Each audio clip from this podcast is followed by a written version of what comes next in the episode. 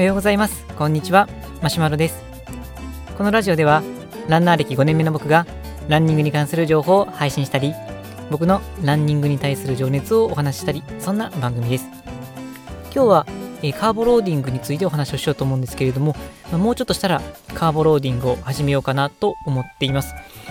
まあ、もしこれでピンと来た人がいたら実はちょっとかなりやってる人かなと思うんですが僕の本番はあとま10日ぐらいした後なんですけれどもえーとま、そもそもカーボローディングってこと聞いたことあるかどうかなんですけれども、まあ、もし聞いたことがない人のために簡単に説明をさせていただこうと思います。まあ、カーボっていうのは、まカーボハイドレートの略で、いわゆる炭水化物です。ま炭水化物も糖質と食物繊維に分かれますけれども、あのこの場合の、えー、カーボっていうのは糖質、つまりエネルギーになるようなものです。まあ、いわゆるご飯とかパンとか砂糖とか、そういったものですね。でこの、え、次のローディングのロードっていうのは蓄えるという意味ですので、これは炭水化物をエネルギーとして蓄えるっていうことをカーボローディングというふうに言います。まあ、これはなぜするかと言いますと、マラソンという競技を考えると、長い距離を走りますので、やっぱりその長い距離を走りきるエネルギーが必要になります。そのエネルギーを炭水化物として蓄えておこうっていうのがカーボローディングの考え方です。でそのカーボローディングは実際どういうふうにするのかというと、まあ、端的に言えばあのご飯食べる量を増やすにはなるんですが、まあ、ご飯以外にももちろんパスタとかパンとかでもそれは構わなくなります。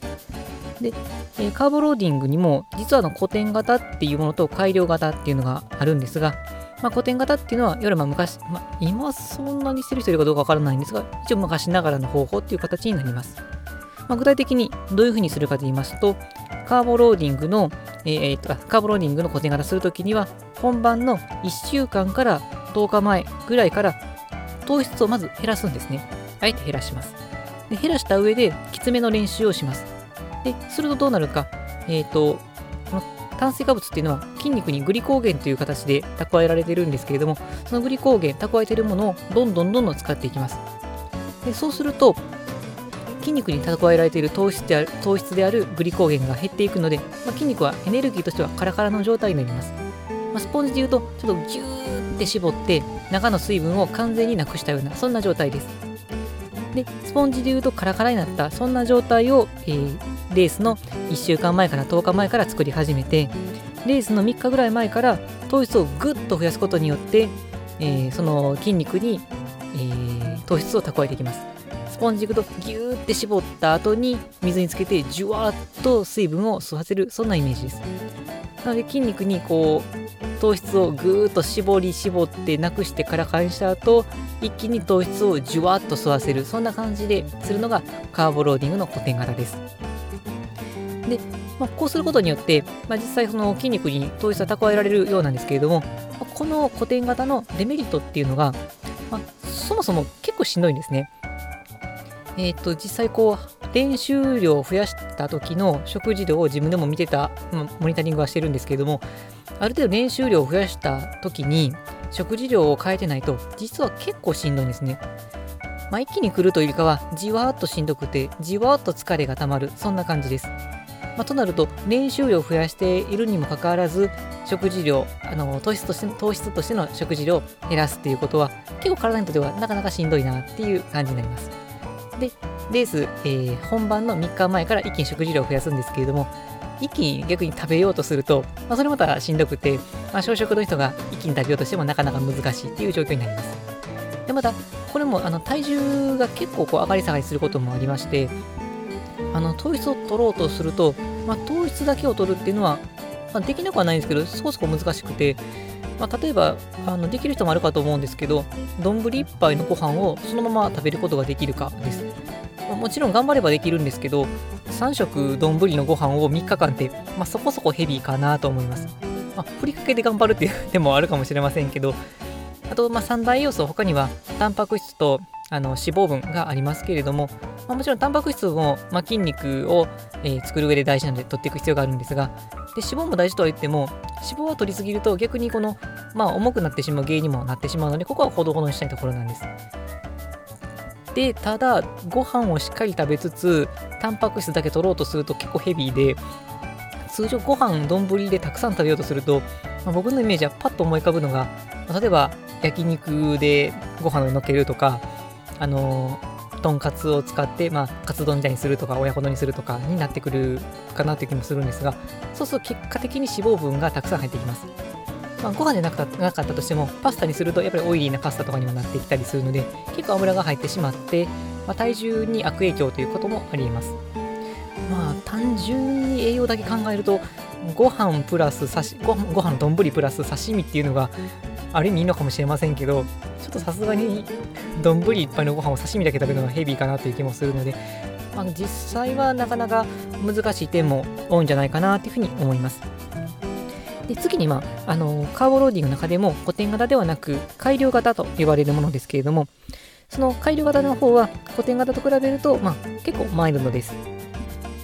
で食事に関していくと、あのー、古典型は1週間から10日前から食事量を減らしましたけど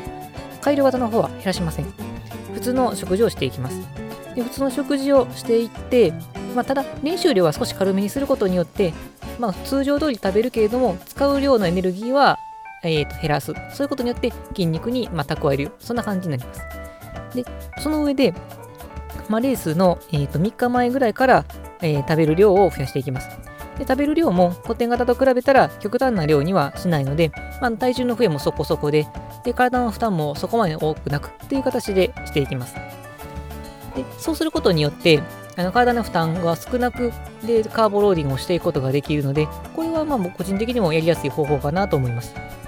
まあ、なので、まあ、カーボローディングもう少したら始めますっていうのを聞いて、むっと思った人は、まあ、古典型をイメージしてる人であれば、あの、僕今、レースの約、放送される時は約10日前なので、もう始めてるんじゃないのっていう風に思われたかと思いますので、あの、改良型をもうちょっとしたらしようかなと思ってるので、えー、っと、1週間弱経った時ぐらいから、まあ、食事の量を増やしていくようにしようかなと思います。それまでは、ほどほどの練習量にして、食事量はそのままでいこうかなと思っています。えー、っと、まあ、ちなみにそのカーボローディングするときの、まあ、ちょっと注意点として、あの体重のことは先ほどお伝えしましたけれども、あの先は栄養素として脂肪分を取りすぎてしまう可能性があるということについてお話ししましたけども、まあ、炭水化物そのものに関しても実はちょっと注意なんです。えー、っと、言われているのが、まあ、炭水化物、グリコーゲンという形で筋肉に蓄えられるグリコーゲンというのが 1g あたりえー、吸収されるのに、あの水分も吸収されまして、1g のグリコーゲンに対して 3g の水分が入ると言われています。まあ、もちろん、水分を蓄えておくっていうこと自体は脱水にならないように大事なんですけれども、体重からすると、糖質を蓄えると同時に水分を蓄えられるので、まあ、体重も増えてしまう可能性があります。ただ、まあ、実際はエネルギーが全くなければ、あの軽い体重で走りやすいといっても、やっぱりエネルギーがなくなってしまうので、多少重くなってもエネルギーある方がやっぱり有効かなと思いますので、まあ、個人的には、まあ、改良型であのカーボローディングをしておくのがいいのかなというふうには思っております。というわけでもうちょっとしたら、えー、糖質、ご飯の量を増やして、まあ、しっかり食べて、で、練習はある程度抑え気味にして本番に臨んでいきたいなと思います。それでは本日の内容は以上です。この、えー、マロランラジオではこのようなランニングに役立つような情報を日々配信しています。また、え、Twitter やブログでも情報を発信していますので気になった方は概要欄の URL をチェックしていただけると嬉しいです。それでは、え、本日もしっかりと食事をとって、えー、頑張って走っていきましょう。それでは、さようなら。